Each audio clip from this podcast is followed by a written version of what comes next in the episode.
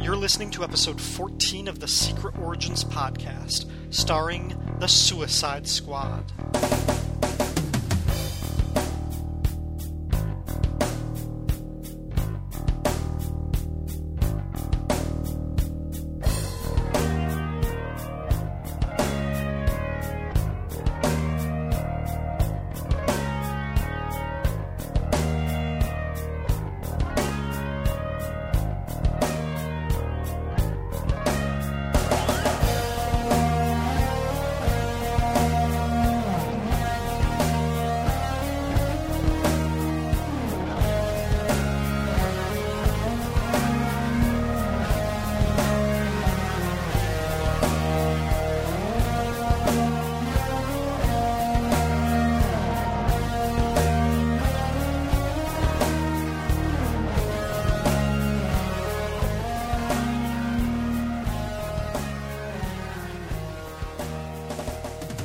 Welcome to the Secret Origins Podcast, a review show dedicated to the Secret Origins comics published by DC in the 1980s.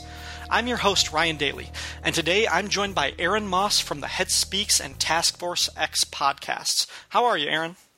Oh, I'm doing excellent, Ryan. And how are you doing today, my friend? I'm doing great, and thank you very much for being part of the show. Aaron is here with me to talk about Secret Origins issue 14. Secret Origins was an anthology series published by DC Comics, with each issue telling the origin of at least one hero or villain from the DC universe. The series ran for 50 issues between January of 1986 and June of 1990, and also included three annuals and one special. All told, between the 54 comics with the Secret Origins banner, something like 120 stories were chronicled in the series the vast majority of which don't spotlight characters appearing in a movie next year. But issue 14 does. That's right, this issue tells the story of Deadpool. No, no, no, I mean the Suicide Squad. so, Aaron, how did you become interested in the Suicide Squad? Actually, I've never heard of them before today. No, I'm just. so this is going to be an interesting take. Yes, no. Um, actually, I I got started with in comics with GI Joe, and eventually I had to go to the comic shop and picked up comics here and there until I was picking up almost every comic book out there. It seems, and around the early twenties uh, of Suicide Squad, I want to say twenty two or twenty four. I saw an issue of uh, Suicide Squad with Deadshot and Rick Flag and a senator, someone on the cover, and Deadshot and Rick Flag were both taking aim at the guy, or something along those lines. It seemed interesting. It was DC. So I figured, you know, I'm a big DC fan. Let me check this one out. So I picked that one up and read through that book. And I'm like, what? That was actually a really good story. I like that. Uh, so I went back and I started picking up the back issues here and there until I got the entire run. And again, from that point forward, I collected the entire Suicide Squad run as I said on my podcast, the, uh, the way John Ostrander wrote the Suicide Squad, I mean, he took second and third rate villains and he actually fleshed them out. He gave them actual, instead of just the guys here rob a bank, he actually gave them a backstory, gave them lives, gave them family, made them, made you actually care for the characters. Mm-hmm. And another thing I like about the Suicide Squad is, I mean, the name Suicide Squad. people did actually live up to the title, and they did die in the book, which for a medium where you know no one ever dies, I thought that was a refreshing change. That you know characters actually did go on these missions, and there was real stakes. I mean, you're not going to lose the Penguin or the Joker to one of these missions, but if you're a second or third stringer, you better watch your butt. like you, uh, my first comics were GI Joe comics. Um, I did not get into Suicide Squad for a long time. In fact, it was really I, I discovered it well, I'd heard about it for a longest time, but I didn't get into it until I, after I started reading Gail Simone's Secret Six around okay. the mid 2000s. And I was just, I was always of the mind that I didn't like books or stories that focused on villains. And it was usually because they had to compromise the villains. They had to either make them an anti-hero they had to make him somehow sympathetic in order for you to feel the attachment and follow them. And i just i didn't like that. I wanted the villains to be pure. I wanted them to be bad and evil. So i had a hard time finding any appeal in in books about villains. But i tried secret six based purely on the strength of gail simone's writing with other books and I found myself surprisingly really liking it and really liking the character of Deadshot and his you know his connection to to Catman and these other characters. And it was just so referential, and Gail Simone talked so so lovingly about Suicide Squad that I was like, all right, I'll give this one a shot. Um, so I went back and I reread some of those early issues, and I had always liked Bronze Tiger just from one story, really, in like um, in like a, a Batman anthology, like Tales of the Demon, uh, reprinted oh. an old Don Newton Batman book with um, where Bronze Tiger knocks him out with like one kick. Um, I always thought that the the one punch Batman versus Guy Gardner thing should have been revisited. Like, anytime Bronze Tiger walked in the room, they should have gone one kick, one kick. just, just, give Batman crap about it. Um, so I like Bronze Tiger. So I, he was sort of the thing that got me interested in the comic. And I, you know, I, I went back and reread some of those back issues and found myself surprisingly really liking it, liking the character dynamics, liking liking the good guys who I was supposed to like. You know, Rick Flag, Bronze Tiger, and just you know having that love hate relationship with the people who were supposed to be hated. So yeah, it was a testament to the writing that they really they pulled it off. They made those villains nasty, but if not sympathetic, then at least entertaining. Yeah, another thing we didn't, I didn't really mention is, along with John Ostrander's awesome uh, writing, uh, I enjoyed the the artwork in it. Mm-hmm. I mean, again, it was mostly for the most part it was a darker title, but then again, why I normally like my superhero books more lighter and more superhero-y, the art in this very much fit the the stories yeah. that they told. Yeah, it, it could embrace some of those darker tones. Very much so. Yeah. Okay. Well, uh, before we go any further, just talking about our favorite Suicide Squad memories, let's let's kind of talk about what this book is, who these characters are. So, I'll give a little bit of their publication history. This will be kind of abbreviated, and at the end of this, if I forget anything, just let me know. Will do. Uh, the Suicide Squad, also known as Task Force X, debuted in The Brave and the Bold issue 25. The squad's first adventure, called The Three Waves of Doom, was written by Robert Kanigher and drawn by Ross Andru.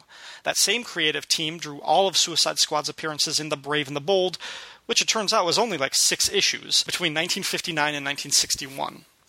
As originally conceived, the squad was comprised of military and civilian members who each suffered some type of trauma in their past. They volunteered for wildly dangerous missions from which no rational human being would expect to survive, hence, Suicide Squad. Two decades later, the leader of the Suicide Squad, Captain Rick Flag Jr., showed up with the other so called forgotten heroes in a couple issues of Action Comics and DC Comics Presents. And that was about all for Task Force X and Rick Flag before the crisis. But post crisis was a different story. In the Legends miniseries event that started in 1986, we met Amanda Waller, the mastermind of the all new, all different Suicide Squad. The new team was made up mostly of captured supercriminals who agreed to undertake dangerous and frequently controversial missions for the U.S. government in exchange for a pardon. During Legends, the squad took on the fiery giant known as Brimstone. Their first mission tested more than their fighting capabilities, but also their trustworthiness, as Captain Boomerang betrayed the team at the first opportunity. Of course, Digger was recaptured and became a constant, and constantly treacherous, member of the team. And that's where this issue of Secret Origins picks up, between Legends and the Suicide Squad's ongoing series. Any big points that I forgot? No, just uh, I say, in their first mission during Legends, uh, they did live their title and they did lose a team member, Brimstone. Though he's not really a human, uh, Brimstone, or, or, sorry, not Brimstone, Blockbuster, right, uh, died fighting Brimstone. I knew Brimstone was involved. yeah, Blockbuster, who was, if I'm not mistaken, a big Batman villain. He died fighting Brimstone. Yeah, so that I mean that set the tone right away. That this was a team where casualties were expected.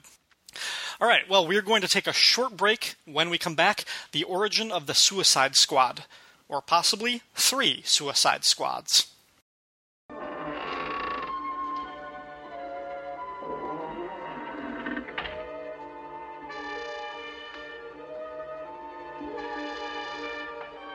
It lives.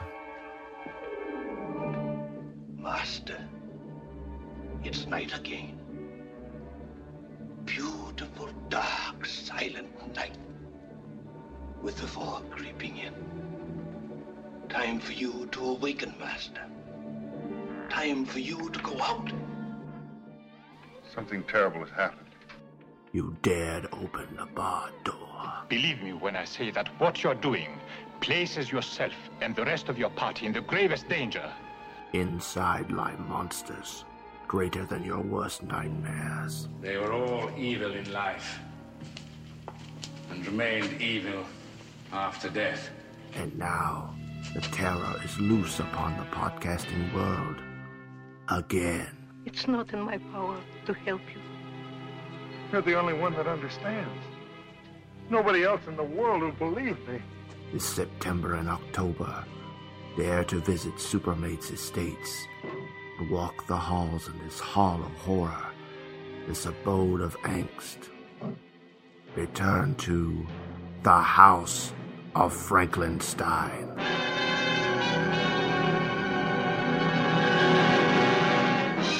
Legends of classic horror spread their evil, but fear not, for your favorite heroes are here to challenge them. Do me a favor, Shaggy.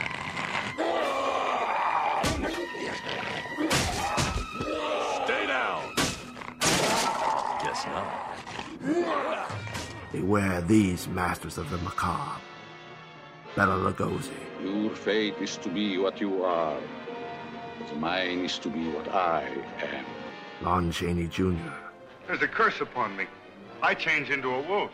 Christopher Lee, I am come unto thee, O Osiris, who art cleansed of all impurities. Peter Cushing, Consequences? That sounds like a threat. And Ingrid Pitt. You must die. Everybody must die. A Supermatescomic.blogspot.com production. Coming soon to an iTunes near you. Return to the House of Frankenstein. They are just dying to greet you.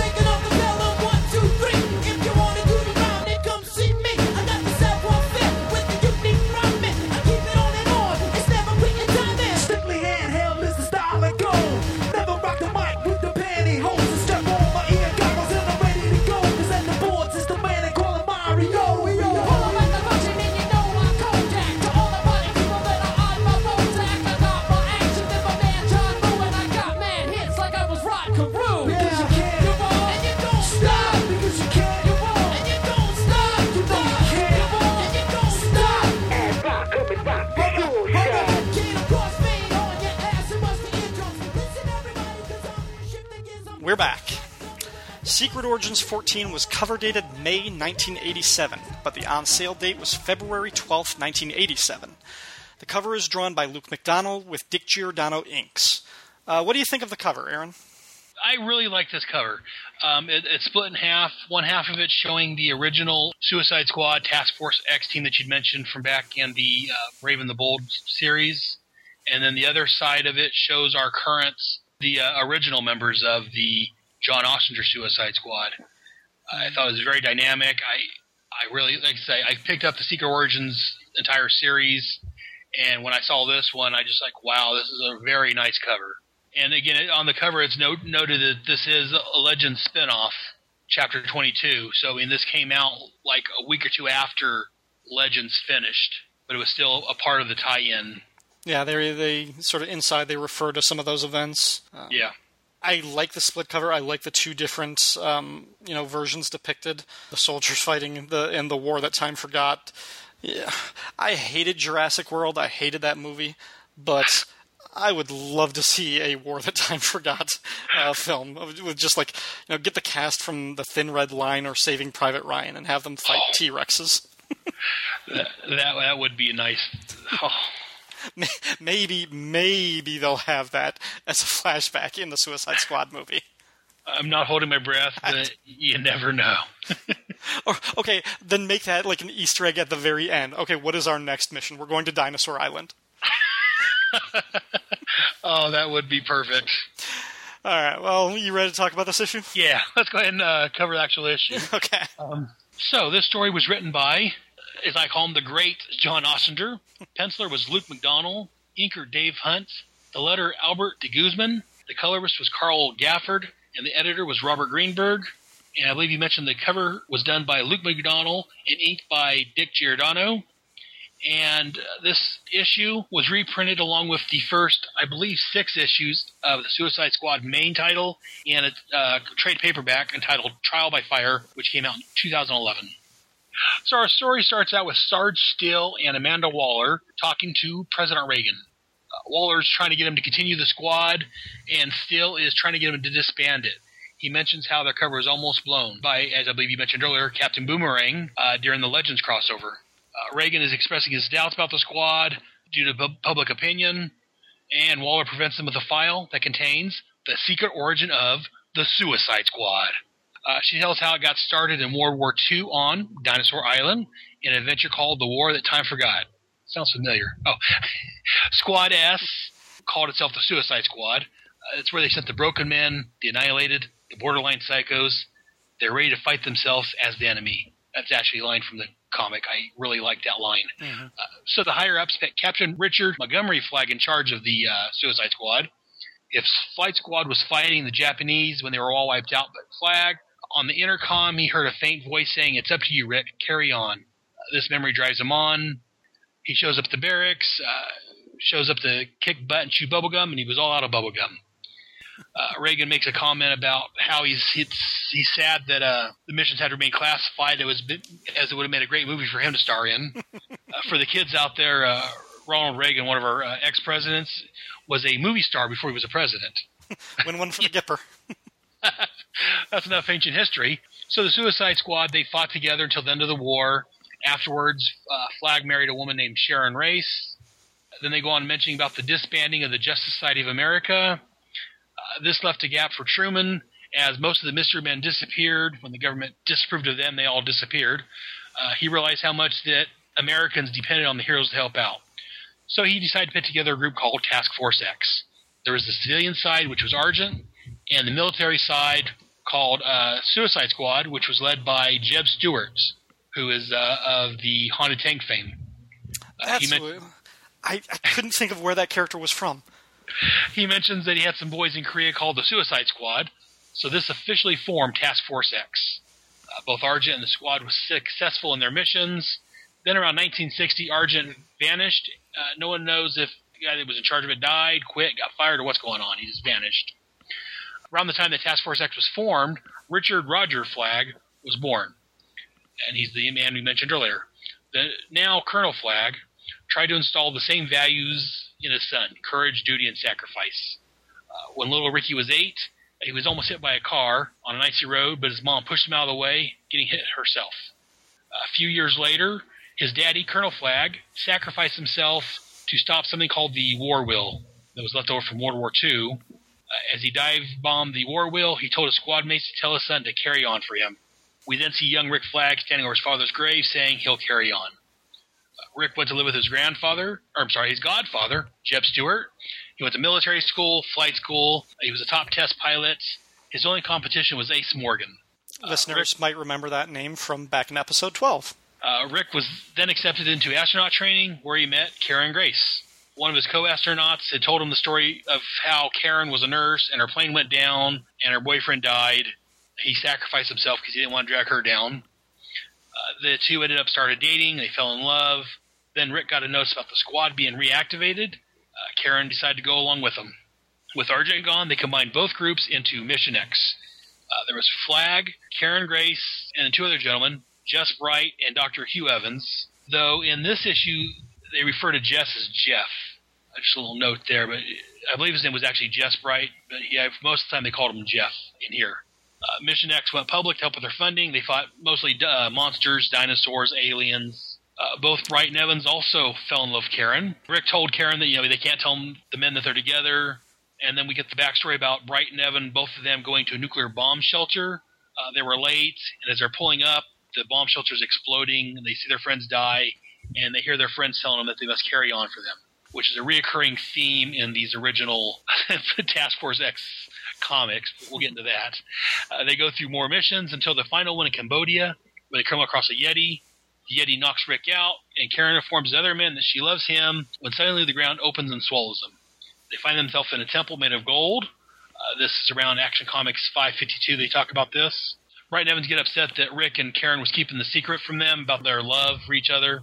They feel betrayed, and they said as soon as they get back, they're done with the team. As they trek out, they have to cross a thin ice bridge. As they get ready to cross, uh, the Yeti shows back up. Uh, Evans and uh, Jess, or Jeff, hold back the Yeti, and they tell Rick that he needs to get Karen to safety for the good of the team.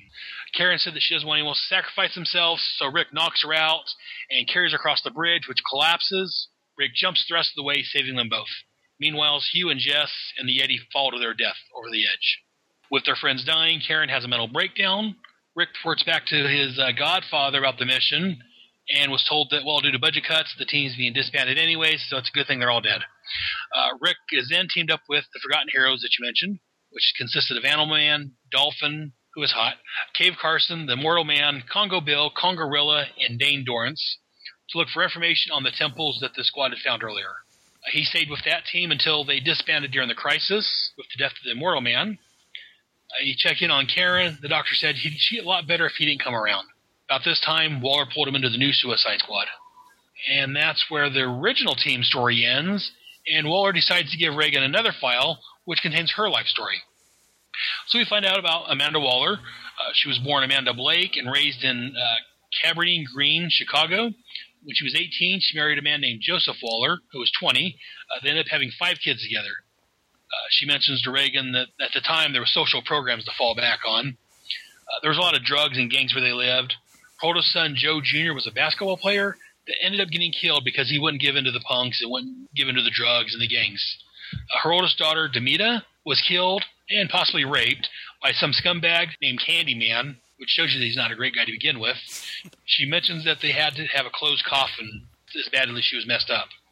The cops said they know who did it. Without any witnesses, there wasn't a thing they could do about it. So, Joe Waller went out to clean the streets. He went out to uh, get the Candyman, and while he did kill the guy, he was also gunned down himself. On her husband's grave, Amanda swore that the streets weren't going to take any more of her family. So she got her babies through college, and then she went through college herself and started working for a man running for Congress called Marvin Collins as his campaign manager. She got him elected, and while doing some research, she found out about the original Suicide Squad, uh, the files that she gave Reagan earlier. Amanda tells Reagan that there are certain jobs that the government can't do. So why not use supervillains and then give them time off their sentence for doing these deadly jobs? Uh, she says there was enough interest for a pilot program, which refers back to Legends uh, six issue miniseries.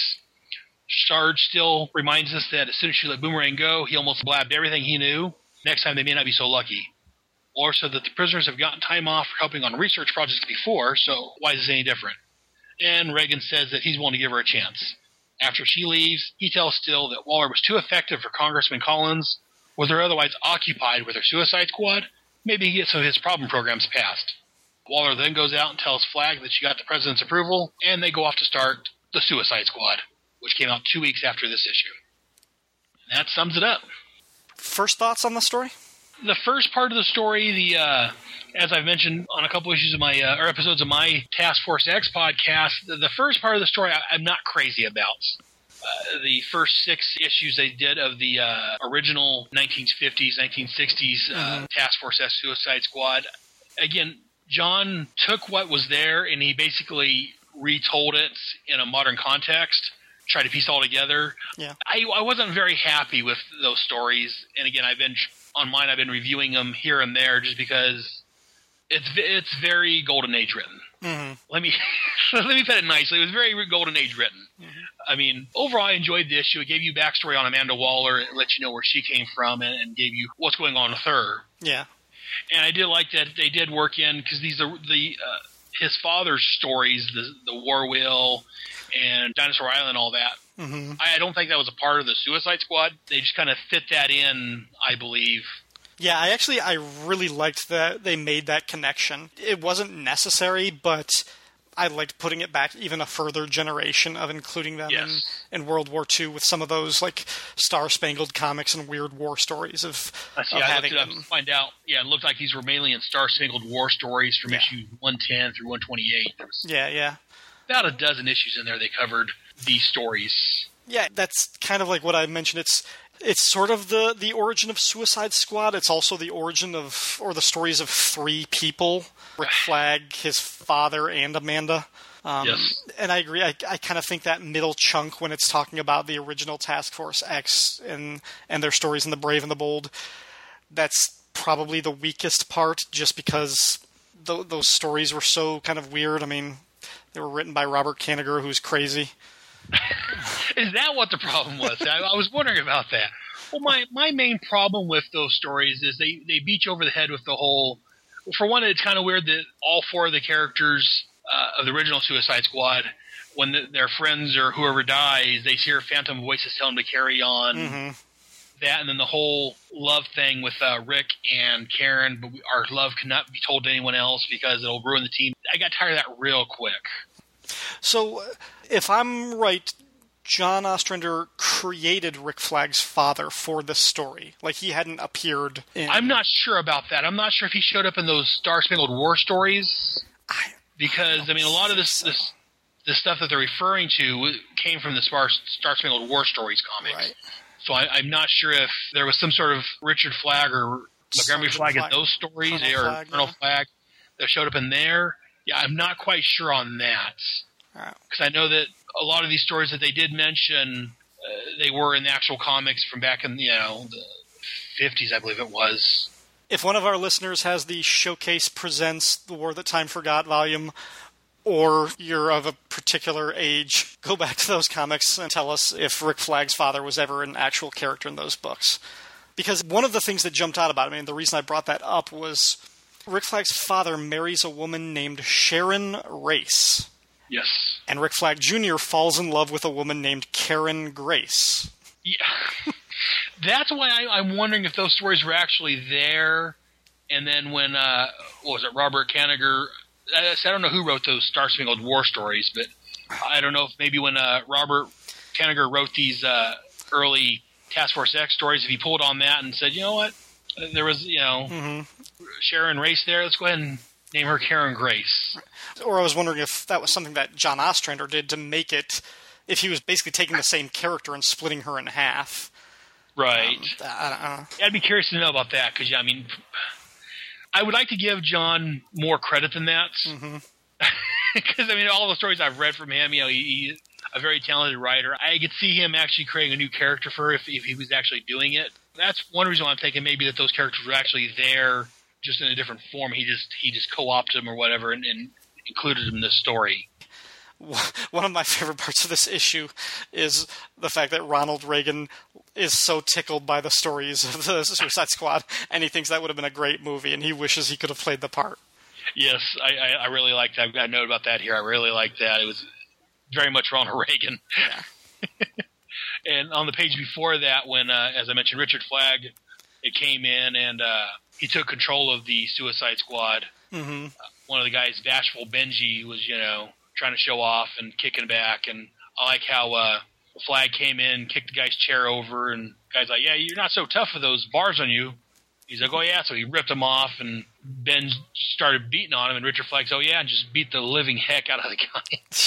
I, I really like they came in, kind of pet people in their place, and you know, told them, "I'm not petting with your BS." I, I, get, I did get a kick out of that part. And then, as we, I, you mentioned earlier, uh, Jeb Stuart, uh, he was Mhm. from the Haunted Tank. Again, I don't know how closely, if any, he was tied in to those Star Spangled War stories. I haven't read a lot of the Haunted Tank stories. I just know of them because, again, that was before my time. I, I just know them from some back issues, like with Batman Crossing Over and a few other stories here and there. So I'm not sure how closely this mirrors anything that actually happened, but I like the way that they worked him in. What did you think of the art in like the first couple sections when it's like the the first section, like the first six pages when it's talking about the the World War II heroes? I liked it. I, I thought it was appropriate for the time. I, I, I could see them trying to, you know, invoke those old stories. What actually I mean- struck me when I w- when I was reading it, especially the art in these pages, Right. and I know be- because you're a fan, it really McDonnell's art on some of these characters really reminds me of the first couple years of GI Joe that were drawn by either Herb Trimpe or Mike Vosburg. You know, I didn't think about that, but you're, you're looking at that, you're right. Like just like when they're like when Flag first comes into the the barracks and he starts Right. fighting uh, what's his name Bashful. Bashful Benji. Yeah. Yeah, no, I'm looking at that right now, and yeah, you are right. That is very Herb Trimpe, very GI Joe-ish. Yeah. So because of that, I liked it. Uh, so yeah, I didn't even think about that until you mentioned, but no, that that's an additional, very war war comic like, Mhm. which is GI Joe. Page seven, the Justice Society of America on trial. Yes, There is an inclusion of Wonder Woman among this group, yes, there. which Which which is correct because she was originally there, but due to pr- the crisis, Then- not so much. then she right. So at that point, she would have been taken out of this, and yeah, because Perez then reestablished that she didn't come to Man's World until the time of Legends, basically, and and But actually, this is still correct because wrong. because years later, John Byrne Years did, later. did, did his reboot or his retcon, where he made Hippolyta go back in time and be the Wonder Woman of World War II era of the Justice Society era, which completely negated. Roy Thomas's need to create a Golden Age Fury, which we talked about in episode 12, and then the Young All Stars concept as a whole. So, in hindsight, while this this page is wrong, it's correct. Yes. Uh, so that's see when those Wonder Woman stories came out and John Byrne sent her back into the past. I'm like, that's stupid. But now it makes perfect sense, and I am actually it rechanges everything. I like it now. So, Yeah. but yeah, no, I did have that note here about yeah, Wonder Woman shouldn't be there in post crisis. DC Comics, we've made a retcon that completely invalidates something. Give us a couple months. We'll do another retcon that fixes it. So I don't know if this is something John Ostrander wrote her in there, or if this is just something that Luke McDonnell knew that she was a member and, and didn't realize. Yeah, uh, he might have just said, look at some of the art from the trial of the JSA or from whatever old. I don't remember what issue that this story specifically came from. That's what I was trying to remember. I was thinking it was like uh, America versus the Justice Society, but that's there, not it. there were no. There was a story before that. Paul Levitz wrote an issue of like Adventure Comics or something, and I can't remember what it was now. See, I remember at one time I read this comic where they they did have the you know the JSA disbanded Mhm. and vanished.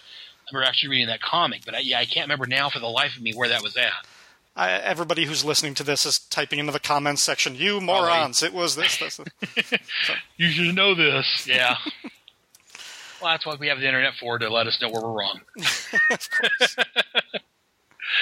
But anyways, enough of the uh, Justice Society and the Wonder Woman that's there but not there and shouldn't be there. Yeah. Um, I have a comment that's just War Wheel, all caps, and a lot of exclamation points. Yeah. Is I- it, I'll is agree it, with that. is it too much to hope we we get the War Wheel in the Suicide Squad movie? Again, I would not hold your breath. Damn it. Yeah, no, there's good stuff that we're talking about that we want to see. You're not going to see it, I'm pretty sure. Crap. but uh, I do like how uh, Truman Briggs, you know, he, he does set up the, the new Task Force X and actually gives us a little bit about we have the Suicide Squad on one side and Argent on the other side. I mean, this John Ostrander is really going out of his way to pretty much reference every non-superhero comic or story from from DC's like long history after this. I mean, he talks about those old weird war stories and the Star Spangled War stories.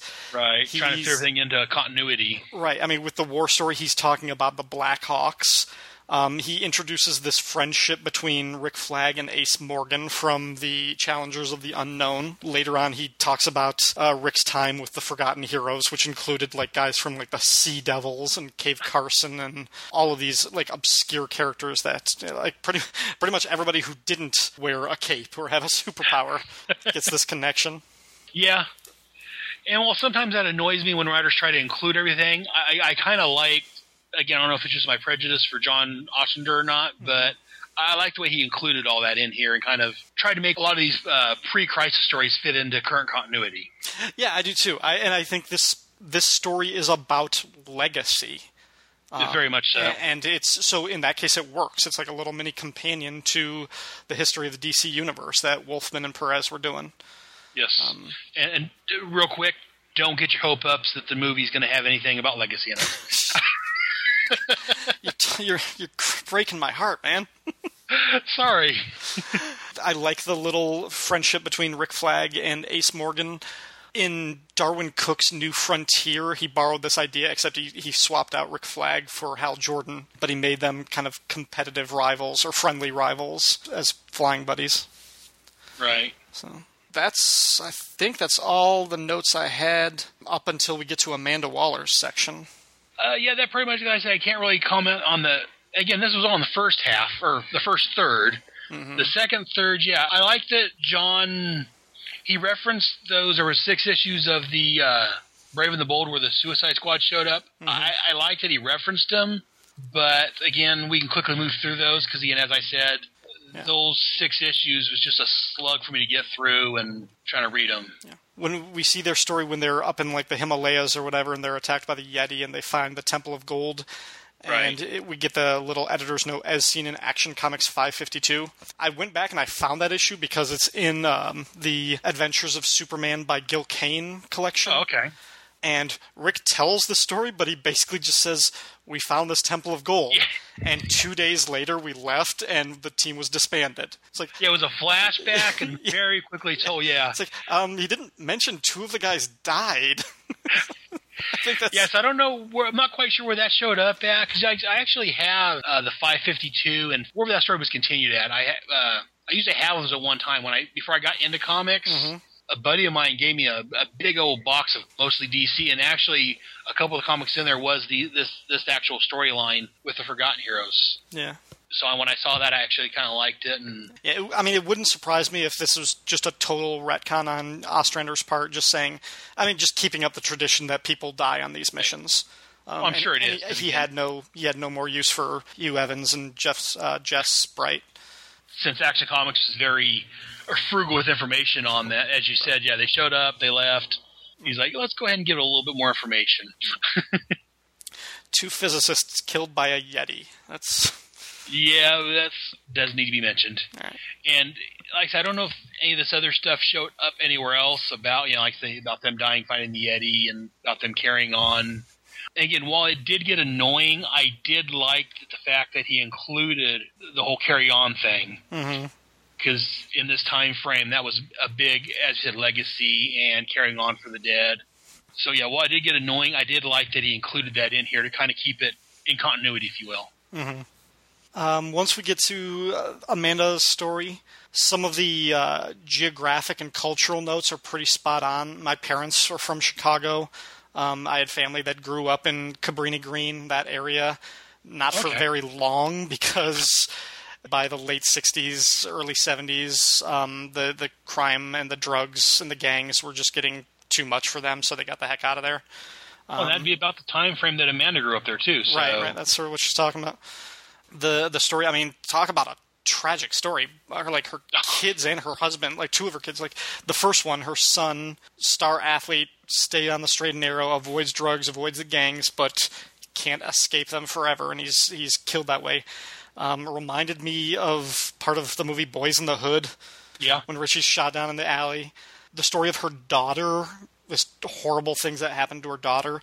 There's a note. Um, she screamed, but people just closed their windows. It took 15 minutes to stop her screaming. We kept the coffin closed when we buried her. I think this is Ostrander sort of referencing a famous murder in the 60s from New York. It was um, a woman named Kitty Genovese who, uh, like a famous thing, was like assaulted in the courtyard of her apartment, and everybody was home and everybody watched and nobody did anything. And it led to this this huge sort of psychological uh, like study of what they, they called sort of the bystander effect, uh, and this idea that if like if people are really like shocked and traumatized by what they're witnessing, if they think somebody else will solve the problem, they'll defer to that. So it's like if everybody's watching this, nobody nobody does anything because they they shift the blame to somebody else. They're like, well, why didn't they call the police? Right.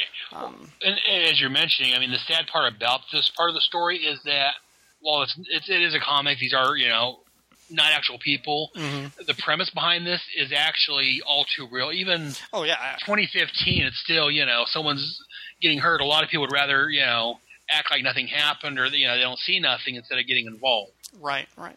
So that that's the sad part about it is that it's still so you know true right. even today. Right, and especially I mean the the amount of and maybe it's just how public it's getting with the social media, but the amount of of violence against the black community, uh, particularly by cops, in Yeah. in the last year, it's insane. And that that could be me walking around with blinders, and this is just the first time I'm seeing it. I'm sure that is, but it's Well, like a lot, of, a lot of people say, the world's worse off now than when it was 20 years ago. A lot more violence, a lot more school shootings, this and that. Mm-hmm.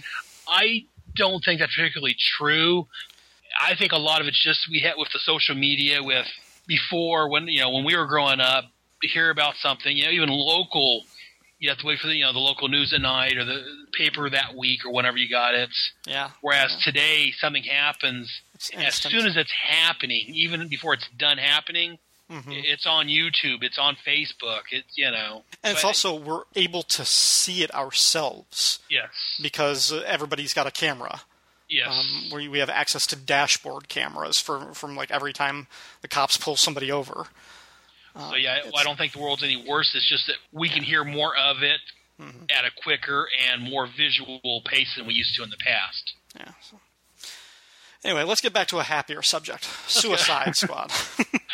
Oh, great! um, it really strikes home though, like with this character, how this is why I love Amanda Waller because she is so unlike everything else that was in comics. Very Uh, much like so. they make a point of saying her kids graduate college before she does, and that's really when her story begins. When we meet her, when we start to see her be a, a presence, she's got to be in her fifties. She's a large black middle-aged woman. Yeah, at least she- her. At least mid to late forties at the youngest. Yes, I agree. Yeah, I mean, well, yeah, because it's saying like I think she had five kids, and it looks like I mean they were they weren't all born at the same time based on like the, the family photos. So, I mean, if she was married and had started having kids when she was twenty, Yeah, so that's just it's it's fascinating, and it's it's something that we don't see in comics now. Right. Well, that's one thing I, not to harp on things I've griped about before, but I'm going to gripe about it again. Uh, that's one thing I don't like about when they redid the Suicide Squad with the New 52 and with uh, showing up in Arrow and Green Lantern. Mm-hmm. Amanda Waller's a younger, more attractive, thinner woman. Yeah. And while I'm the last person, okay, maybe Shag is, but after before Shag, I'm the you know, next to the last person to complain about having a hot chick on the comics or TV. Mm-hmm. Even though Shag thinks Amanda's hot because he thinks all women are, Amanda Waller's not that woman. Right. And to me, it kind of detracts from her a little bit, making her some hunt, young hot girl. Mm-hmm. Because when she's young and hot, well, did she get where she's at by her her talent or other talents? Right. Whereas the Wall, I mean, there's a reason they call her the Wall. Yes. Not only is her mentality, you know, like that, but she's got the body of a wall, Yes. which And that I, I think, that is where her power comes from. yes, you know that she didn't get where she's at by sleeping around or by, you know, flashing a pretty smile. She got where she's at through her determination, her willpower, her just do not mess with me attitude. Mm-hmm. And so, yeah, that's one of my big complaints about the new 52 and the way Amanda's been shown in the current movies or t- TV shows and everything Mhm. is that, yeah, they are making her younger. And I, I don't like that. I, I like this Amanda Waller we're seeing here. Th- This is my Amanda Waller. I, I think it detracts quite a bit from her, her character by de aging her and making you know pinning her on boat or weight loss and by making her look like every other woman in these comics, by making her Yes. look like she could be a superhero. Yes that's- here she she was decided you saw the wall you knew who you were looking at. Ah, frustrating. yeah anyways. Anyway. yeah that's that's one of, been one of my biggest complaints. I, I've been moaning about that since the new 52 started and actually I think it was even before that. I Green Lantern came out before that if I'm not mistaken. Mhm. and uh, I think when she showed up in if I'm not mistaken Smallville she was No, I think Smallville did her right because I think Pam Grier played her, maybe it was and Pam Grier at that point in her career was looking a little bit more long in the tooth and Yeah, a little had, had a had a bit more size. Um, so maybe it was the Green Lantern film the first time that she started showing up. and then Arrow on Arrow. Yeah, that's well. That, I mean, that's the CW network. There's a lot about their shows that I that I like and that I I, I champion, but their casting decisions. Their their target demographic is looking for a specific type of person. That's, Yes. that's why all of their men and women look the exact same. Yeah, Um, but I, I do like that they show you know her after you know after she got through college, Mm-hmm. buried her babies, got through college. She actually hit the can- campaign trail, and she, it shows that she's a hard worker through some Mm-hmm. montage. She got this guy elected. She's not an idealist. She is much more of a realist, and she's Oh, much so. she's willing to make hard compromise decisions in order to make the world better in her viewpoint. And she Right. she pretty much she says that to the candidate that she's trying to get a job with. And you Yeah. just you just take that to the next level and the next level and the next level and then you get her in a room with the devil himself, President Reagan. Anyways. but, but yeah, along those lines, I, I'm going to read this dialogue real quick. I, I really like this when she meets Marv Collins. She's like, I read some of your position papers. I think what you, the folks around here need. Also, I think you don't stand a prayer of getting there. You don't have machine backing. And he's like, I don't want it. And she's like, that's one of the reasons I like you. You know things should be, but you got no sense how things should go. Me, I got a bright new poli sci degree, and I know the streets. And I think together we can get you elected. She's just very, like you said, straightforward and very much, you know, here's the facts. Mm-hmm. If you don't like it, tough. You know, this is the way it's going to be. and it it also shows. I mean, she's she's not campaigning for herself. She's not the one on the ticket. She's a, let me do this for you. She's willing to be the manipulator. She's wi- willing to be the schemer so that other people look good. The power behind the throne, if you will. Absolutely, absolutely. She's yeah. It's uh, half of the story is her origin, and it's great because I enjoyed the first part, but as I've said before, if if that was the comic I picked up when I picked up the Suicide Squad, I probably wouldn't be doing a Suicide Squad uh, Task Force X podcast today. But this is the kind of stuff that I, I picked up, and this is the stuff I enjoyed. yeah. And then they do mention, like we talked about earlier, they mentioned the uh, whole uh, Legends debacle, if you will. when they're relating it, they again another footnote here telling us that See Legends three. These things in recent years are rare to find actual reference to an older comic, but Yeah, we see they take out Brimstone. Brimstone kills Blockbuster. Boomerang betrays them. which is very much, yeah, as we come to find out, is very much Captain Boomerang. Boy, Carmine Infantino could design some ridiculous costumes. Few people could draw those costumes and make them look good, but I think Luke McDonnell's take on Captain Boomerang is actually pretty good. Oh yeah, no, he's. That's I was just looking at a picture of Captain Boomerang here, and yeah, it's, it's he did a fantastic job. Yeah, 'cause Captain Boomerang can look kind of silly, Mm-hmm. but yeah, the way Luke McDonnell draws him is just fantastic. And I like the fact that you know Reagan, uh, not that you know he's throwing stones at Betty, but yeah, Reagan lets her do the Suicide Squad basically just to keep her out of him his hair. Yeah. I think Ostrander had some ideas about the president at the time. but- Yeah, no, I, I'm friends with him on Facebook, and so I've seen some of his posts. So yeah, I, I can kind of guess where his political leanings lie. And a lot of times, a lot of people try to you know read into a writer's motives or whatever Mhm. through their story, and I try not to do that because, well, again, he's writing a story. He may, you know, but And what I what I appreciate is he's not taking cheap shots. He's not making him look stupid. He's not painting No, the president. all. I mean, it, whatever he believes about the president's policies, he's not making him look foolish. No, um, not at all. He's he, he seems to be pretty on his game. He he's a little bit crass and like thinking like looking at stories of dead, you know, the the Suicide Squad and thinking what a good movie that would have been. And I mean, he's he's a politician. He's playing the game. Amanda Waller is trying to play him. He'll play her back. And I think Right. I think it's actually it's a pretty good characterization. and that's one thing. That's one thing I liked about John Ostrander's writing on this. Is yeah, he he wrote he wrote actual characters, and he actually you know made them true to life, gave them true motivations and true feelings, if you will. Uh, did you have any other thoughts on this story? No, just uh, like I say, overall, I enjoyed it.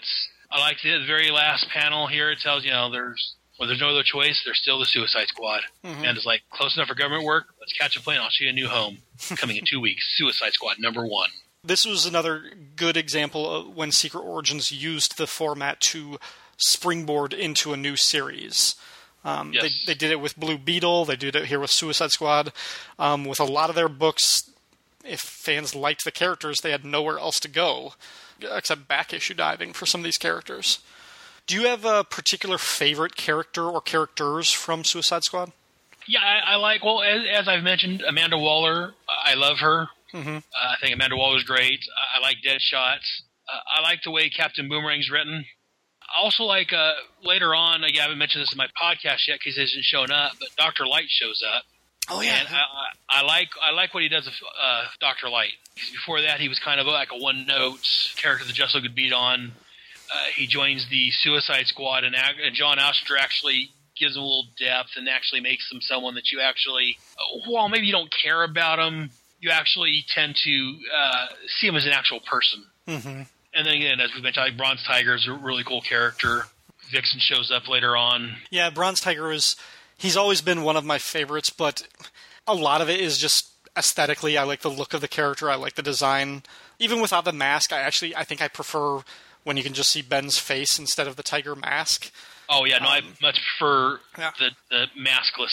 yeah, but like you know, like from like I go back like the first time I saw him in that uh, that Batman story, I really liked him. So he was always I liked him when I started reading Suicide Squad, but at least in the issues that I'd read like the first year or so, Right. he I don't think he had as much to do. He he didn't really get as many of the, the glamorous scenes. I, I definitely think Ostrander had a had more fun writing Deadshot and Captain Boomerang and Amanda Waller. Oh, definitely. Um, they were they were the colorful characters, whereas Bronze Tiger and Rick Flag they were the straight men that you needed to kind of to to accentuate everybody else's crazy. Yeah. So Yes, and uh, Suicide Squad is actually, I think, my first experience with Bronze Tiger. Uh, I've seen him some other things since then, but yeah, that's where I first found the Bronze Tiger, and so I- I'm not familiar with him from back in his uh, League of Assassin days and with Batman and all that. So yeah, most of his appearances were in like Richard Dragon, and I haven't read any of those. Yeah. Um, I just knew that he was sort of like, and that was that was basically that was just a kung fu book, and he was a part sidekick, and then maybe sidekick turned villain. I don't remember. I haven't read any of those. Um, favorites like story arcs, favorites, you know, experiences with the book. Uh, why I definitely recommend uh, checking out that first trade paper. Uh, in fact, I think it's the only trade paperback they had for this series, uh, Trial by Fire, which reprints. If I'm not first mistaken, I think it's the first six issues and the this Secret Origins issue. Uh, it sets up the team. It lets you know what you're in for after the Legends, of course. So I did like him in Legends. I recommend Legends. That was a great story with them in it, which introduced him. Uh, also, like uh, around issue, I think it was issue 52 was a great. It's one I'm thinking of. It's the Death and Life and Death and Life of Doctor Light. If you haven't read that one, there uh, again, I don't want to spoil anything, but that was a really great issue focusing on Doctor Light and uh, basically kind of telling how he became Doctor Light and dealing with him. But al- almost any issue you pick up of uh, Suicide Squad, it's a good issue. Well, I know if any of our listeners, if they get digital comics, I think Comixology has the entire run, sixty-six Oh, okay. issues. Okay, there you go. Yeah, so yeah, it was 66 issues, and then there was a, a 67th issue that came out during the. Uh, Yeah, it was Blackest Black- Night. It was when Night. they then they did their dead issues. They brought back like a bunch of canceled series for one more issue. yeah. but yeah, no, I definitely recommend. Yeah, if you're if you're on Comixology or one of those where you can pick up these uh, titles there, and I'm sure if you look at your uh, local comic shop back issue bins, I'm sure you pick them up there for well. I would say you probably pick them up for not very much money, but with a movie on the horizon, uh, those comics may start coming up in price. Mm-hmm. True. But uh, no, I definitely recommend picking up almost any issue from their series is a good issue. Any other thoughts about the Suicide Squad? Uh, no, I think that pretty much sums it up. I mean, I can't go by how much I enjoy the, the artwork, and I, I love. Honestly, I'm not getting paid by John Ostrander. I, I don't. I'm not related to him, but I just love. I, I love his writing in this book. It's just very, very good writing. Yeah, it's one of the more enjoyable issues of the series so far because some of them have, are a little bit inconsistent. But I, I really had a good time with this origin story. Oh, good. All right, Aaron, where can people find you online? Uh, well, I can be found hanging on street corners occasionally. No, sorry. Uh, actually, I can be found at my website of headspeaks.com. And from there, I've got links to my uh, both my podcasts. You can also find them on iTunes and Stitcher. I've got Head Speaks, where I talk about uh, comics, movies, anything that interests me, anything that annoys me, uh, just whatever I feel like talking about for the day. And then I have my Task Force X podcast, where I review John Ostrander's Suicide Squad, and eventually I'm going to get to Paul Kupperberg's Checkmate comics. I'm going to review them in order, and I'm basically reviewing all their appearances then in the late 80s, early 90s. And I'm currently working on putting together a G.I. Joe podcast. So, and again, once I get that going here, hopefully the next month or two, that'll be up on uh, iTunes, Stitcher, uh, and also my website, headspeaks.com. And again, I'm on F- Facebook. I have pages on both for t- uh, Headspeaks and Task Force X on Facebook. I'm on Google Plus, but I don't really do a whole lot on Google Plus. That's why I think, well, let me check on there real quick. Uh, so yeah, the best way to contact me, you can get a hold of me at headspeaks.com and or check, I say, check out my website, check me on Facebook, uh, and that's where I'm hanging out usually. All right. Well, thank you very much for being part of the Secret Origins podcast. Um, Thanks for having me, Ryan. yeah, I love talking to you, and I'm sure that we'll get you back in the future on one of these episodes. Oh, anytime.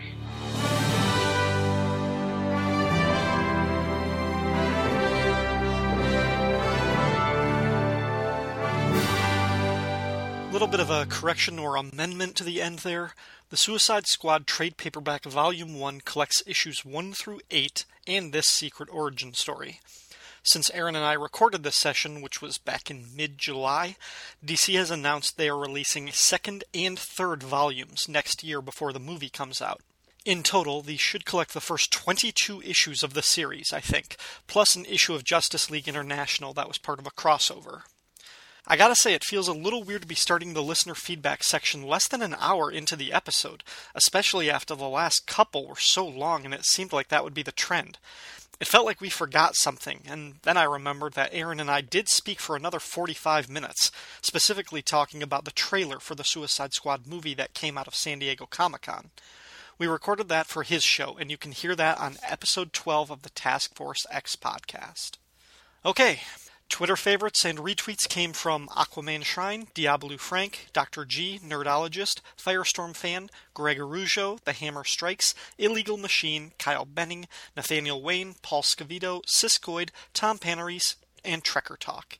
Gene Hendricks gave the Secret Origins podcast a shout out over at the Hammer Strikes blog.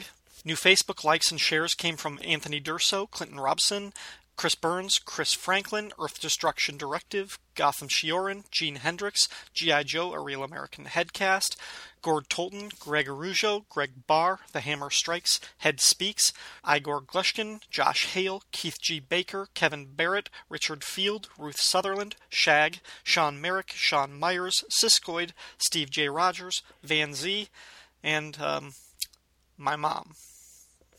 Starting with the Facebook comments, Richard Field said, Loved the podcast, even Johnny Thunder. I can't wait for Plastic Man and Flash down the road. Keep up the great work. I was always a Marvel fan, but I'm slowly converting. Anthony Durso said, Listen to this episode today at work. It ran so long I had to bump listening to the Lonely Hearts Romance Comics podcast to another day. It was worth it, though. The whip sound effects and the intro to Johnny Thunder were hysterical.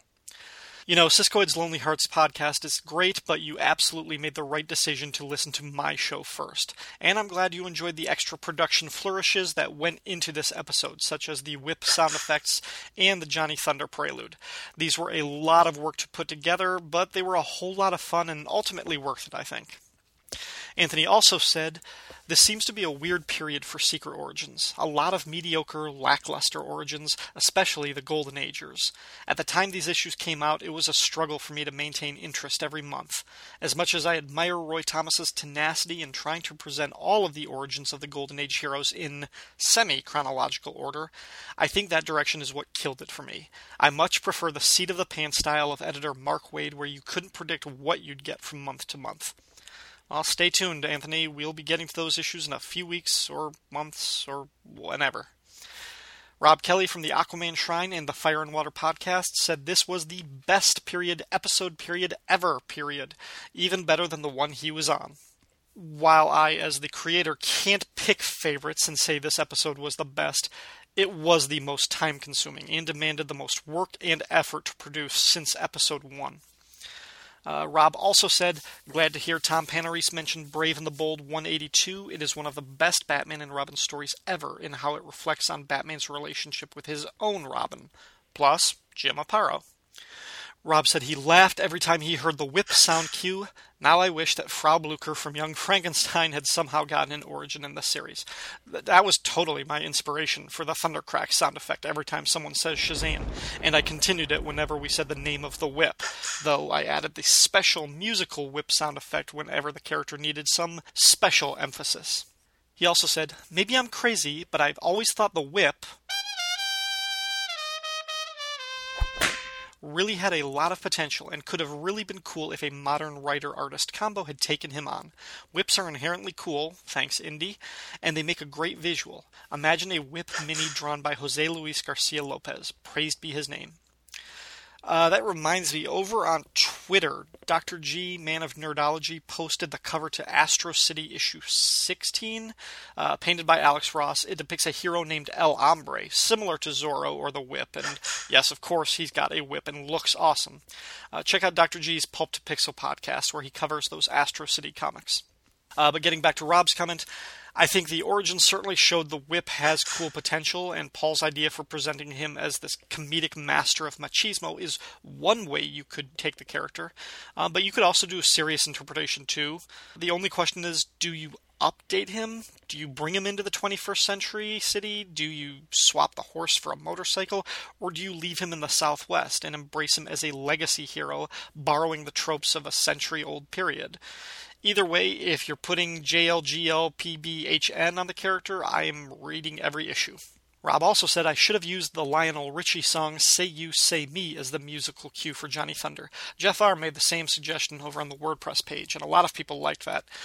The Richie song is great, and it has the phrase but the Tommy James song feels a little more silly to me, a lot less serious, and tonally it seemed to fit the story and character. Very often that's the connection I'm making between character and song. How does it make me feel? All this is to say that maybe you'll hear Radiohead's Creep when I cover issue 18, but maybe not. Uh, the Irredeemable Shag, who you know best as a guest on the Batgirl to Oracle podcast, said, Great episode, folks. Loved the Nightwing coverage. Much prefer his pre crisis evolution to Nightwing as opposed to being fired. Tom did an outstanding job and was very informative. The whip sound effects had me in stitches. Hilarious gag. Never let it end. I now love this character too. Great coverage, Paul. Johnny Mother Thunder. Waste of paper. At least Nathaniel probably didn't piss off anyone this time. In all seriousness, great job with a rough character and origin. Nathaniel redeemed. Speaking of Johnny Mother Thunder, Gord Tolton said, I wonder what was in the rationale behind Johnny Thunder's creation. Was this a DC answer to Captain Marvel, utilizing the Thunderbolt as a Shazam like mystical being and hoping to put it on a regular Mystery Joe in a suit a la Sandman? Considering that Roy Thomas did a female, seemingly unrelated Johnny Thunder in the 1980s as a noirish detective, maybe he felt the same way and just wanted to get it right. Or did someone see some humor in the concept that John Wentworth just didn't have the talent to deal with? Even Gardner Fox seemed unclear what to do with him in the early JSA stories. There might be an untold story in why he was brought into the group, with the 1941 Society recognizing the potential for trouble that existed with this guy and needing to keep an eye on him. All in all, this wasn't a bad story, but maybe just that slim addition might have salvaged the character for future use. Lots of good ideas and speculation in there, Gord. Uh, I don't think Johnny Thunder would have been created as a response to Captain Marvel because Johnny actually predates the Big Red Cheese by a couple weeks in publication. When I was researching the Shazam origin for episode 3, I found that the publishers were originally going to call Whiz Comics Flash Comics, but All American beat them to the copyright. And Captain Marvel was going to be called Captain Thunder at first, but that name was also taken by a number of other Golden Age characters. Uh, from everything I've seen, Johnny Thunder was never supposed to be a serious noirish character. He was supposed to be a dumbass whose magic genie saved him from death every month. How and why he got thrown in with the Justice Society, I have no idea, but that would be interesting behind the scenes story. Over on the WordPress page, where the fun never ends, going back to episode 12 for a minute, Paul Hicks from the Waiting for Doom podcast said, Loved hearing Doug talk about Doom Patrol with their connection to the Challengers. Doug sure does talk good about Doom Patrol. May have to get him to do it somewhere else sometime.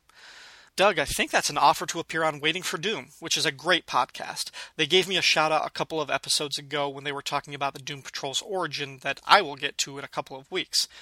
Seriously, if you've been a fan of Hey Kids Comics, hosted by Andy and Michael Leyland, and you need a new fix of British guys talking comics when that show ends next month, check out Waiting for Doom by Paul and Mike. Okay, on to the last episode. Since there was so much feedback, because the show was so long, because they selfishly put three stories in the book, I'm going to break up this feedback section a little differently. Instead of separating the comments by author, I'm going to separate them by character starting with Nightwing slash Robin slash Dick Grayson, and before I even get into the story specific comments, it became pretty apparent that I've led some sheltered life because I've never seen a circus in anything other than movies or TV. I thought they were quaint and would make about as much sense in a modern superhero origin as a rotary bat phone but several people were quick to respond that circuses are still around. They still travel, even Cirque du Soleil is not a fixed Vegas act. Circuses do come around to people's towns. And the idea is even less incredulous if we accept all of the other factoids about Gotham City and the fictional American landscape of the DC universe, as Siskoid brought up. So I guess the idea of Dick Grayson growing up as a circus performer is not in and of itself impossible to believe at least no more impossible than the notion of Batman employing a 10 year old kid in his war on crime. Okay, Ange from the Supergirl blog said he would have been quite happy if Nightwing's origin did not include the framing story on Tamaran.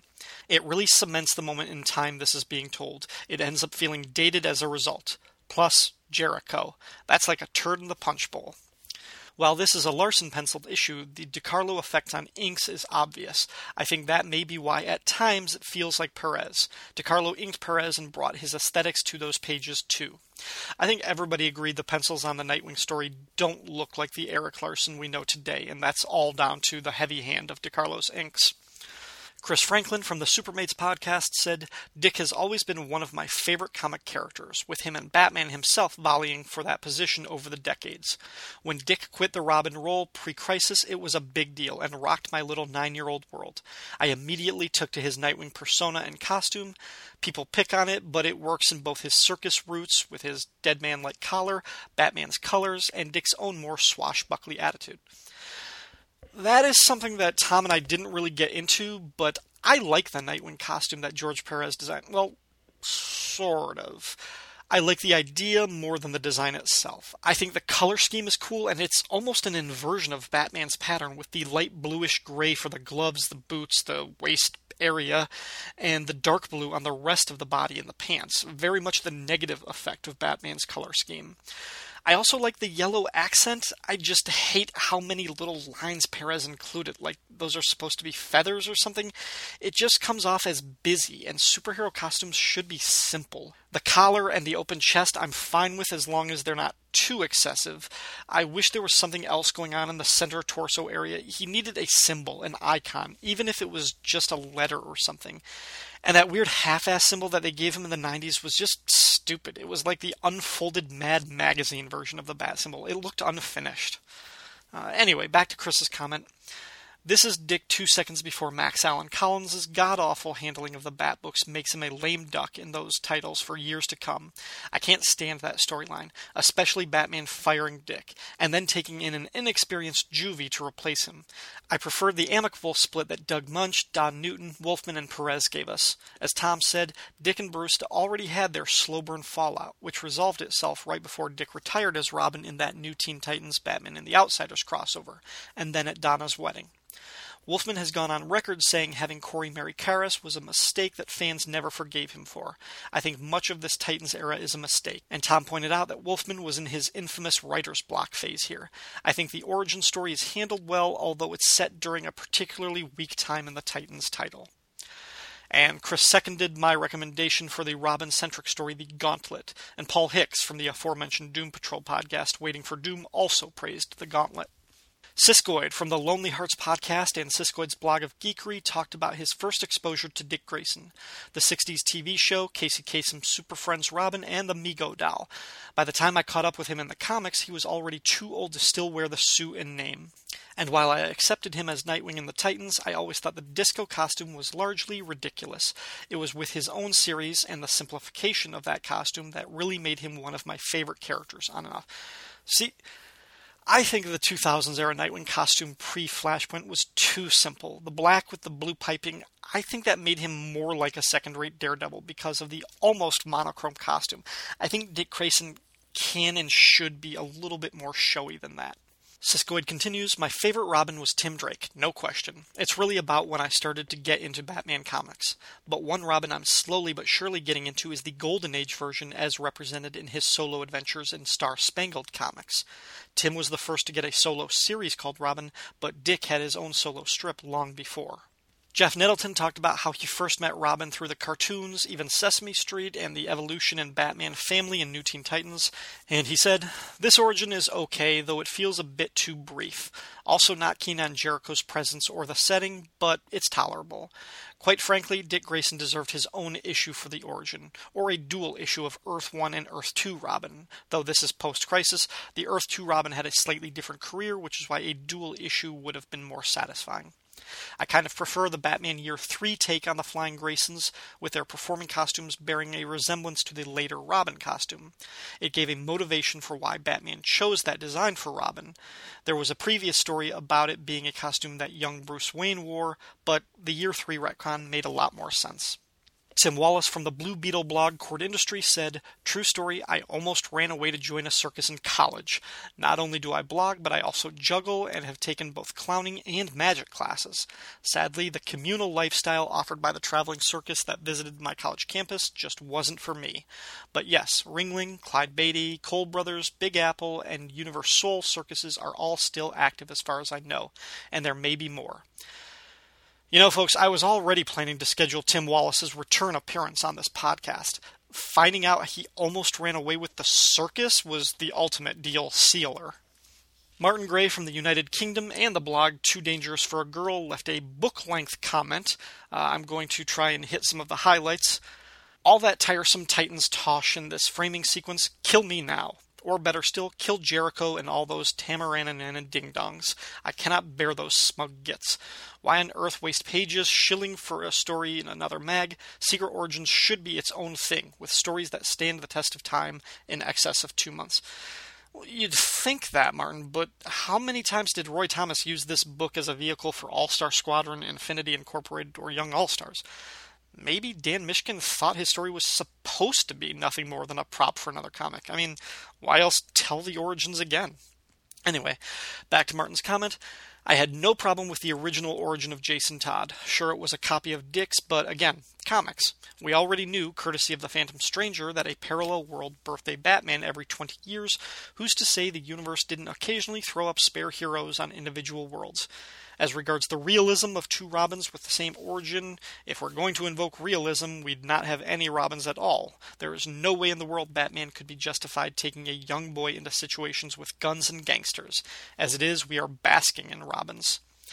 The extended sequence detailing the origin of Jason across Batman and Detective Comics by Jerry Ordway, Don Newton, and friends is one of my favorite Batman stories. Martin spells favorite with a U. That's adorable. And it gave us Killer Croc, all wiped out in favor of a Dick Tracy knockoff. I did like Jason's original costume when he wanted to go by Blue Jay too, and the ginger hair. Dyeing the hair wasn't to make him more like Dick, it was to prevent villains just wishing to shoot him in the bonds. Uh, skipping ahead a little, I never really got the motivation for Dick changing his hero name as an adult. I've been known to go from shorts to long trousers without altering my moniker.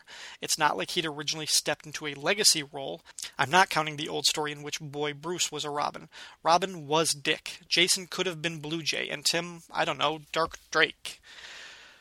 Here, I think, is the ultimate conundrum. And I brought this question up to Tom, but I failed to answer it myself or give my own opinion.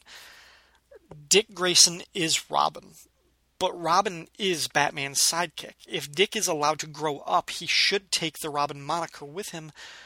But do we really want Batman and Blue Jay? Batman and Blue Bird? Those don't sound right, not to me.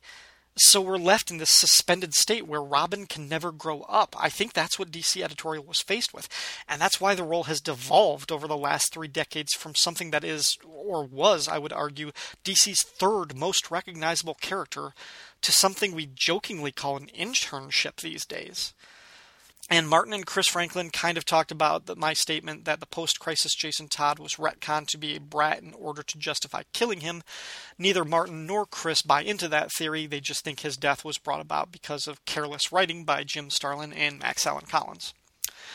Diabolu Frank from the Marvel Superheroes podcast, Diana Prince Wonder Woman, the idol head of Diabolu, and the Power of the Atom podcast said, the powers that be should have taken Nightwing away from Marv Wolfman when he refused to let an immensely popular character with half a century of continuous publishing have a solo series. I guess Marv was too much of a golden boy, and DC was still holding on to Marvel expatriates through their writer editor deals. But Wolfman ran the Titans aground across five years of mediocrity at a time when the Baxter series was already eroding the readership at an alarming rate. Nightwing was the most unforgivable casualty, though, since his misuse from nearly the inception of the rebranding allowed the character to be reclaimed and sidelined by the Batman family to this day. Dick Grayson was one of the most popular and important heroes in comic book history who has now regressed to a peripheral player. You know, everybody talks about how the crisis ruined the history of Donna Troy, but Wonder Woman herself was royally screwed over by Perez, taking the same hard road as Hawkworld by having her story start now instead of five years ago. I feel like Perez has fairy glamour that makes people forget stuff like that in Nightwing's disco Elvis look, as Art T-Bear called it. This story was okay but cheesy throughout, which is punctuated by the dang monkey bird at the end. I think Donna Troy's continuity was screwed up from birth, uh, but I agree that the Perez reboot of Wonder Woman was unnecessarily problematic. It should have been a four to six issue origin set in the past, like Man of Steel or Batman Year One, then return to the current timeline so you could have her as a founding member of the Justice League. Okay, on to feedback for The Whip.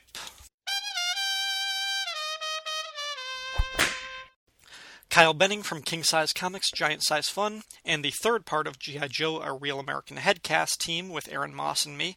Kyle said, I absolutely love this story, and I love the concept Paul had to bring him back. That would be so freaking hilarious. Martin Gray said, Wow, the world was really waiting for a secret origin of the whip. Well done to you lads for keeping my interest. Ange said, At first I thought Gustovich was channeling Gene Colan, but I think in the end it was only the use of shadow so effectively that reminded me of Colan. Whereas Frank said Gustovich was clearly trying to channel Colan. Ange continued, This guy seems like a fun hero, and I wouldn't mind reading more of his adventures. I especially liked Paul's thoughts of a modern comic. Siskoid said, I love the whip, but seeing as he appeared very little, even in All Star Squadron, basically a cameo towards the end, I seem to remember, this one stands out as one of those why him decisions Secret Origins frequently made. Siskoid also did a full write up of the whip on his blog of geekery that you can check out. Chris Franklin said, Al Castigo's coverage was a lot of fun, love the sound effect, and I'd put Paul's whip comic in my pull file for sure. I'm a big Mark for Zorro as opposed to Mark of Zorro. So there was always been a bit of an appeal to this character for me. My only other real memory of the character outside of this story and his Who's Who entry, also drawn by Gustovich, I believe, was in one panel of All Star Squadron. Someone, I actually believe it's Johnny Thunder, asks the Whip why he doesn't have a Spanish accent like he did in the newsreel footage about him. The Whip answers that was an early part of his disguise that he dropped. This is another example of Rascally Roy fixing a problem no one else ever had, why the Whip's dialogue changed at some point. Frank said, I like how cavalier Rodrigo Gaynor was about becoming a masked vigilante and how loose the Thomases were with his race retcon and the Old West predecessor. It's loads easier to forgive lapses in logic and motivation for a breezy continuity light nine pager than their usual slogs. It reflects the golden age far more than captions telling me where FDR was taking a dump at 7:34 a.m. on March 7, 1939. And onto the Johnny Thunder feedback. Siskoid said, hilarious lead in Ryan, but all kidding aside, I would have loved to do Johnny Thunder. I love Golden Age characters and I love goofy characters. Thankfully, Nathaniel gets it. Are there more characters with magic words he can collaborate on later? Uh, good question, Siskoid. Nathaniel missed out on the Blue Beetle origin, so he didn't get to shout Kaji Dha. I really don't think we need any more magic word heroes, though. I, for one, do not want to hear what Dr. Light shouts out before he attacks. Speaking of the intro and the goofy characters, back on the Facebook page, Van Z had said he would have been all over this origin, and he recommends the series JSA Strange Adventures. Jeff Nettleton said he never cared for Johnny Thunder, and this origin didn't change that. There's a lot you could do to improve things, then run with the character in future stories, but that isn't Roy. He was too slavish to the originals. Yeah, he treats it as goofy, but I think that would have been more effective with the Ma Hunkel Red Tornado. I don't mind goofy characters like Johnny Thunder or Ma Hunkel. Heck, I cut my teeth on Disney's Super Goof. I just think you have to let them live in their own world. I also think that if you're going to go goofy, go for broke. That's what made things like Plastic Man so great. And Jeff went on to describe the difference in how Ma Hunkel was used for comedic effect, but really only appeared as a cameo with the Justice Society, mostly staying in her own little universe, as opposed to Johnny Thunder appearing regularly in adventure stories where he probably didn't belong. Martin Gray said he's also a fan of Johnny Thunder and would add him to the roster on any Earth 2 team he's putting together based on the power that the Thunderbolt brings to the table. Johnny just needs a Wrangler to keep him out of trouble. Kyle said this story serves as the single greatest Johnny Thunder story of all time. Roy did what no other writer could and made this dumbass halfway interesting. I totally agree with both of your thoughts on the story and why it works. I was dreading reading the story and was very pleasantly surprised. I think had they made Johnny more innocent and a little younger, like Billy Batson, than an ignorant dumbass in his 20s, like Johnny was typically portrayed, then the character could have been much more well regarded, instead of being looked at like a more annoying Snapper Carr. The genie premise is cool, it's just too bad the person wielding that awesome power has to have the same IQ as Honey Boo Boo. You guys are totally right. Johnny, as portrayed, has no business being in the team book, unless it's a team consisting of Ma Hunkel, Snapper Carr, Johnny Thunder, and Mr. Bean. In terms of making the wielder of the genie younger and more serious, I think that describes Jakeem Thunder from the JSA series that came about later on. And then Chris Franklin complained that I don't give him credit on the episode despite the fact that we could hear him laughing.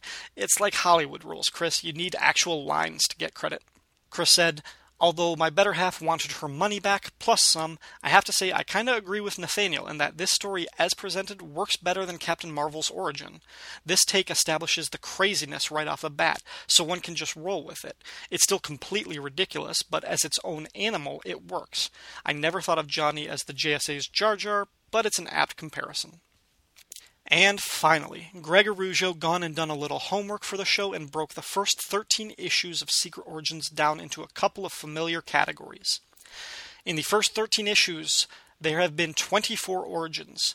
To the surprise of no one, Roy Thomas wrote the most, 12 origins. However, Dan Mishkin, Mike W. Barr, and Paul Levitz each wrote two origins. Ernie Colón, George Tuska, and Tom Grindberg each penciled two origins. Mike Gustovich inked three origins. Pablo Marcos and Tony DeZuniga each did two. Carl Gafford colored 15 origins. David Cody Weiss lettered eight origins. There was one female penciler, Mary Wilshire, one female writer, Danette Thomas, one female inker, Mary Wilshire again, three female colorists, Adrienne Roy, Mary DeZuniga, and Carrie Spiegel, three stories involving Batman characters Golden Age Batman, Halo, and Nightwing, four stories featuring female characters Halo, Power Girl, Fury, Shadowlass. Two Origins featured new characters to the DCU Fury and Blue Beetle. Three Infinity Incorporated tie ins. Twelve stories involved Golden Age characters, although Fury's inclusion there is debatable. And considering the new Teen Titans, Legion of Superheroes, and maybe The Outsiders being the more popular books at the time, they each only have one character featured in an origin Nightwing, Shadowlass, and Halo. Awesome data collection, Greg. That's so cool. Now figure out a way I can put it to some sort of use. Anyway, that is all for this episode. Once again, big thanks to Aaron Head Moss for appearing on the show. Feedback can be left at secretoriginspodcast.wordpress.com or the Facebook page at facebook.com backslash Secret Origins Podcast.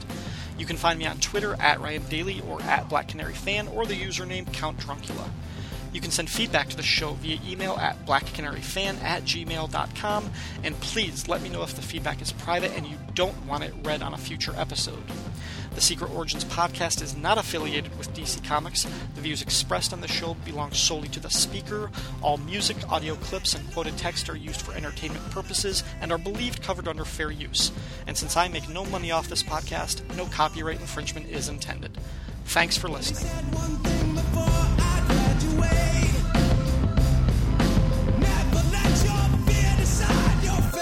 Say you kill your heroes and fight, fly, baby,